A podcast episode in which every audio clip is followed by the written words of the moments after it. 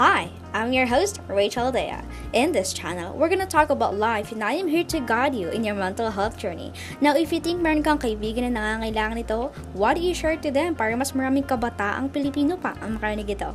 Now, you may follow me on my Instagram account at All About Chelly and on my Facebook page at Rachel Dea para updated ka kung kailan ako nag-upload ng panibagong episode. And if you haven't subscribed to this podcast yet, make sure to hit the subscribe button so that you won't miss any episode. And now, enjoy listening.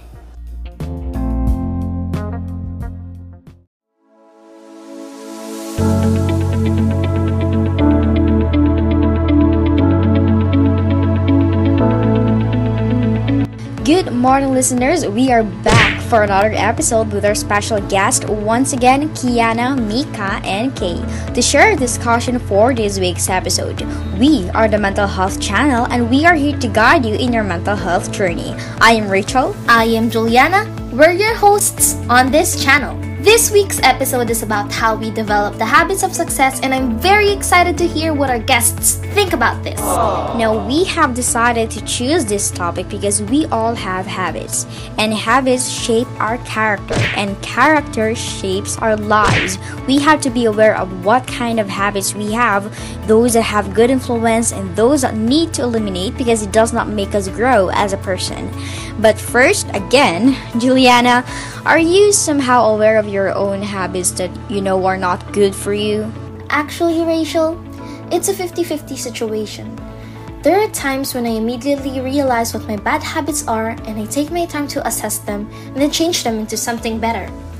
But there are also times where I don't realize I'm actually on the verge of developing a bad habit and eventually I'll adapt it into my daily routine, thinking it is healthy for me when in fact it isn't until it begins to ruin my mental and physical health then that's the time I'll realize, like, shoot, what I'm doing is a bad habit. But at the end of the day, I'm glad to be able to reflect and realize those things because changing my habits could lead me towards success. And when I mean success, it is a word that some people get intimidated by. Maybe because they don't think that they will ever succeed, or they are at a point in their lives where they just want to give up, stop climbing the ladder, and quit following their dreams. So, Rachel, can you give some insight into this? Okay. I can also relate to what you have said wherein you are not aware of it at first, but as time goes by, you will realize there is something wrong with what you are doing.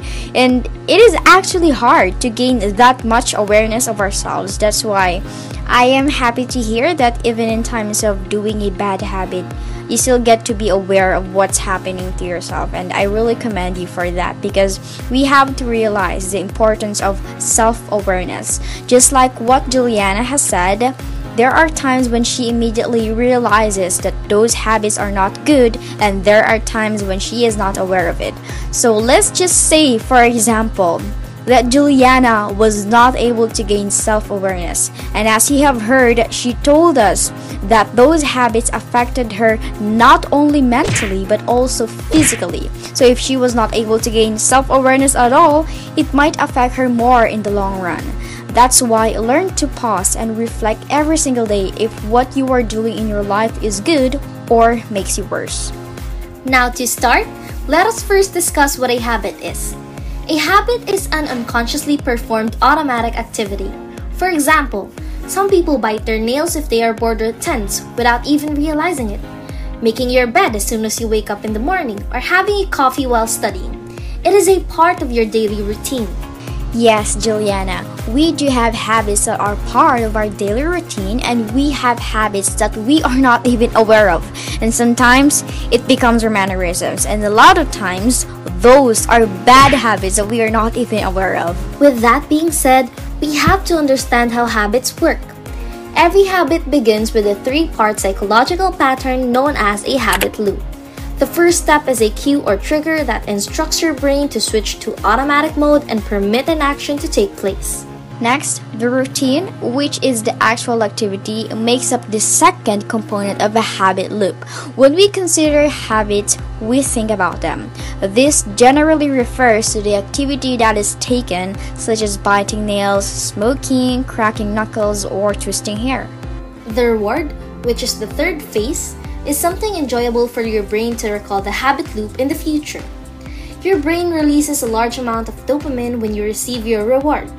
And this pleasant euphoric emotion is then stored in your memory, which feeds the cycle. So, for us to easily understand this, let's have an example. For example, when you get really overwhelmed with all the activities or responsibilities you have at school or your work or whatever it is, you tend to shut your mind and not work in it for a while. And you say something like, I can do it later, I can do it tomorrow, or I can do it even before the deadline. Which means you procrastinate because the feeling of procrastinating for you is a relief because you were able to get rest by how you wanted it. This means it is a rewarding feeling for you. However, if you become too much by doing this habit, it might have a bad effect on you and could make your situation worse. That is why we have formed some habits that are not even good or healthy for us. The reason for this is that our brain got used to that routine or cycle. And that is why we have habits that are unconsciously done or we are not even aware that we are doing it. And what do I mean by our brain got used to that routine? You know, your brain got used to that habit. Your brain got used to that setup of yours because you've been doing it for a long time and now your brain were able to catch up that setup that you have done even from a long time ago. You get my point now? So, how can we be in control of our own habits? Let us first discuss the difference between being reactive and proactive. Reactive is acting in response to a situation rather than creating or controlling it, while proactive is creating or controlling a situation by causing something to happen rather than responding to it after it has happened. For you to be proactive with your own actions, first you have to pause before you react automatically Second, you have to think about how you want to respond. And third, you have to do it. This is more like the quote think before you act. Next, it is essential to recognize your circle of influence. Our circle has an impact on our lives by influencing it. So, choose your circle wisely. Now that we have given some basic information about habits and how to work on them, let us proceed to our Q&A segment of this show. Once again, we are here together with our guests Kiana, Mika, and Kay. May I ask how we're all doing? We are happy to have you again on this talk show. I'm doing good. Thank you for having us here again. I'm also doing good. I'm doing great. Well, thank you so much, girls, for allowing us to have you all back in this podcast. Let us now start with the Q&A, starting with you, Mika. What situations or conditions cause you to be reactive at group meetings or in dealing with others at school? How do you normally respond in these situations? Thank you for that question.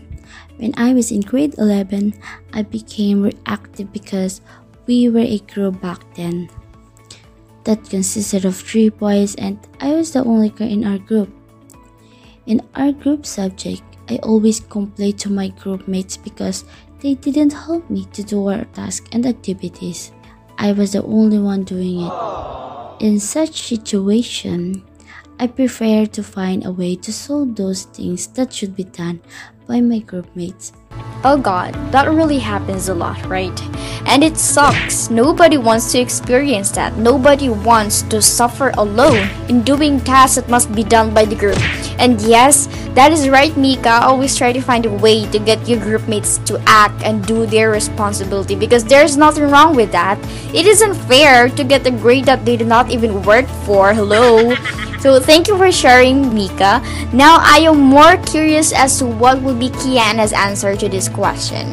So Kiana, could you share with us what are your short and long-term goals and what is the importance of visualizing your goal before even doing something to achieve it?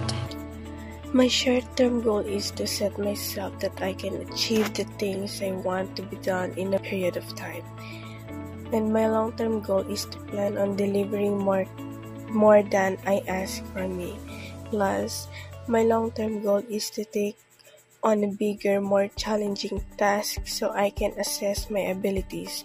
The importance of visualizing my goal can increase my confidence. Seeing myself succeed help me believe that I can do other things by expanding my knowledge. Oh wow, I like how you set your short term and long term goals. Like in the first part, You want to focus on tasks that could really be achievable in a short span of time or something that does not need a lot of your time and effort compared to long term goals, where you connected your short term and said that you want to achieve those short term tasks because if you delay gratification, you'll be up for a great reward afterwards, such as getting recognition from our alma mater at the end of the academic year. So keep it up! Moving forward, we have Kate. What are the tasks or activities that take up your time? How do you prioritize them? The task that takes up my time is house chores because as a family, my parents give us a schedule on what day we should clean our house. My schedule is every Monday, Wednesday, and Friday. It was hard for me to clean the house every Monday, Wednesday, and Friday because I have class, but I prioritize it by saying to my parents that every Sunday I will generally clean the house. The activity that takes up my time is math because we're in week 4 activity but I'm still processing in week 2 activity 1 but I prioritize it by changing my method in life. I am more focused on time management so I could do my activities properly. I can also relate to Kay. I am actually always alone here at home, which means I do the house chores alone every single day and night, and as well as take care of my dogs and cat. And it was never easy though. It was draining, really, really draining, especially if I have online classes. Sometimes I do the house chores or make my dogs food while listening to my class, and I admit that I had a hard time managing it at first, but after a year, I got used to it. It is hard to be alone and be the only one to take care of yourself at home while doing school responsibilities. And also, if you are sick or have an illness, I have realized that it is so hard to be alone and be the only one to take care of yourself because even if I am still weak, even if I am still sick, I have to get up. You know, I have to take my own medicine, prepare my food, uh, still clean the house even if I am still sick because no one is there to take care of me. My mom only gets home at night, or sometimes she has to do this duty of her work and I am also not living with my dad because my dad is in another country, which is Qatar. So this totally leaves all the house chores to me since I am their only child and I do not have any siblings. So I get to live at the house all alone. But if I will look on the brighter side, at least I get to train myself to be independent. So now it's just easy for me to do all the things that need to be done. So moving forward, let's now have Kiana. When is it appropriate to compete and what can be done to build win-win relationships relationships within your friends, your group, or your family. Competing is an appropriate form of dealing with conflict when we are in a youth situation. The value of competing to resolve differences and achieve goals and continue into adulthood and employment when we have to build a win-win relationship between our family or a group, we need to remember to set goals that we have and work together towards a common goal and be honest about any potential issues. I certainly agree, Kiana. We must know the boundaries of when to compete or unite. It's not every day you treat everyone as a competitor. Sometimes you have to seek others' help, especially when the weight you're carrying may be too heavy. Plus, treating everyone as competition may become a habit in the long run. You might not want to show vulnerability, you might be overly independent for the rest of your life. We must learn how to loosen up and socialize. Alright, for the next question, let's have Kay and Mika answer this one. Why is it important to regularly renew ourselves in body, heart, mind, and soul?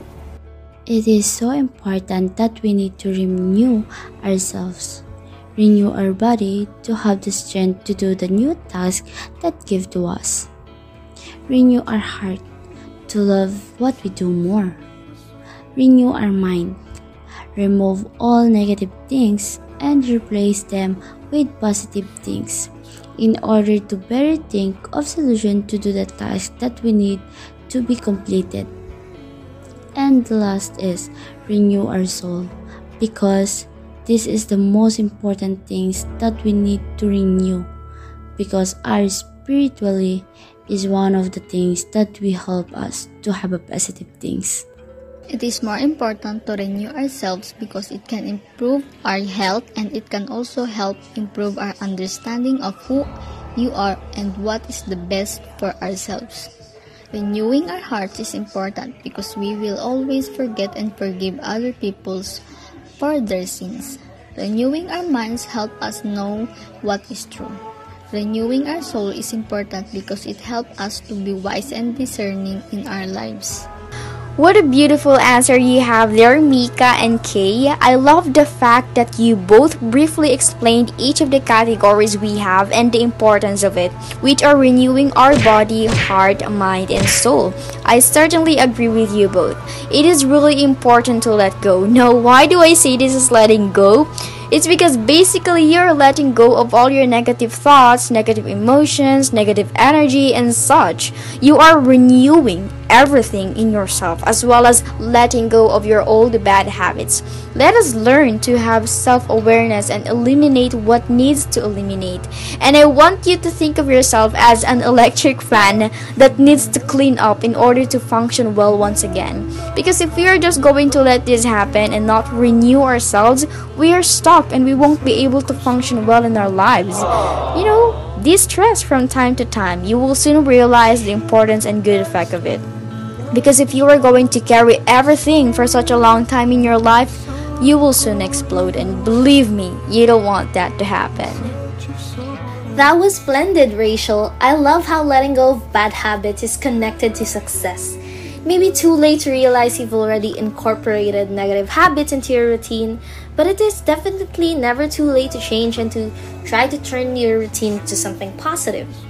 We can all be lost sometimes, but it is in our choice to find our way back. Actually, there's this one quote that I read while scrolling on Google, and it is from John C. Maxwell. It says, You'll never change your life until you change something you do daily. The secret of your success is found in your daily routine. So, everyone, don't hesitate to step out of your comfort zone and try a new habit if you figure that the previous ones don't seem to be working out. We humans are bound to make mistakes, and it isn't something that we can perfectly avoid. So, I recommend you not be too harsh on yourselves when you're having a rough day. Instead, figure out where you went wrong and start from there. Following your pace will lessen the pressure you feel, and let me tell you, it feels great to fix yourself knowing that it isn't someone else's choice but yours. Everything will follow. Just start by loving yourself. And again, that sums up the wonderful talk we had in this show. Thank you for letting us have you all again as our guest, Kiana, Mika, and Kay. And to all our listeners, we hope you have learned a lot from this episode. Again, we are here to guide you in your mental health journey. I am Rachel. And I am Juliana. Thank you for listening. Make sure to stay tuned for our next episode. God bless!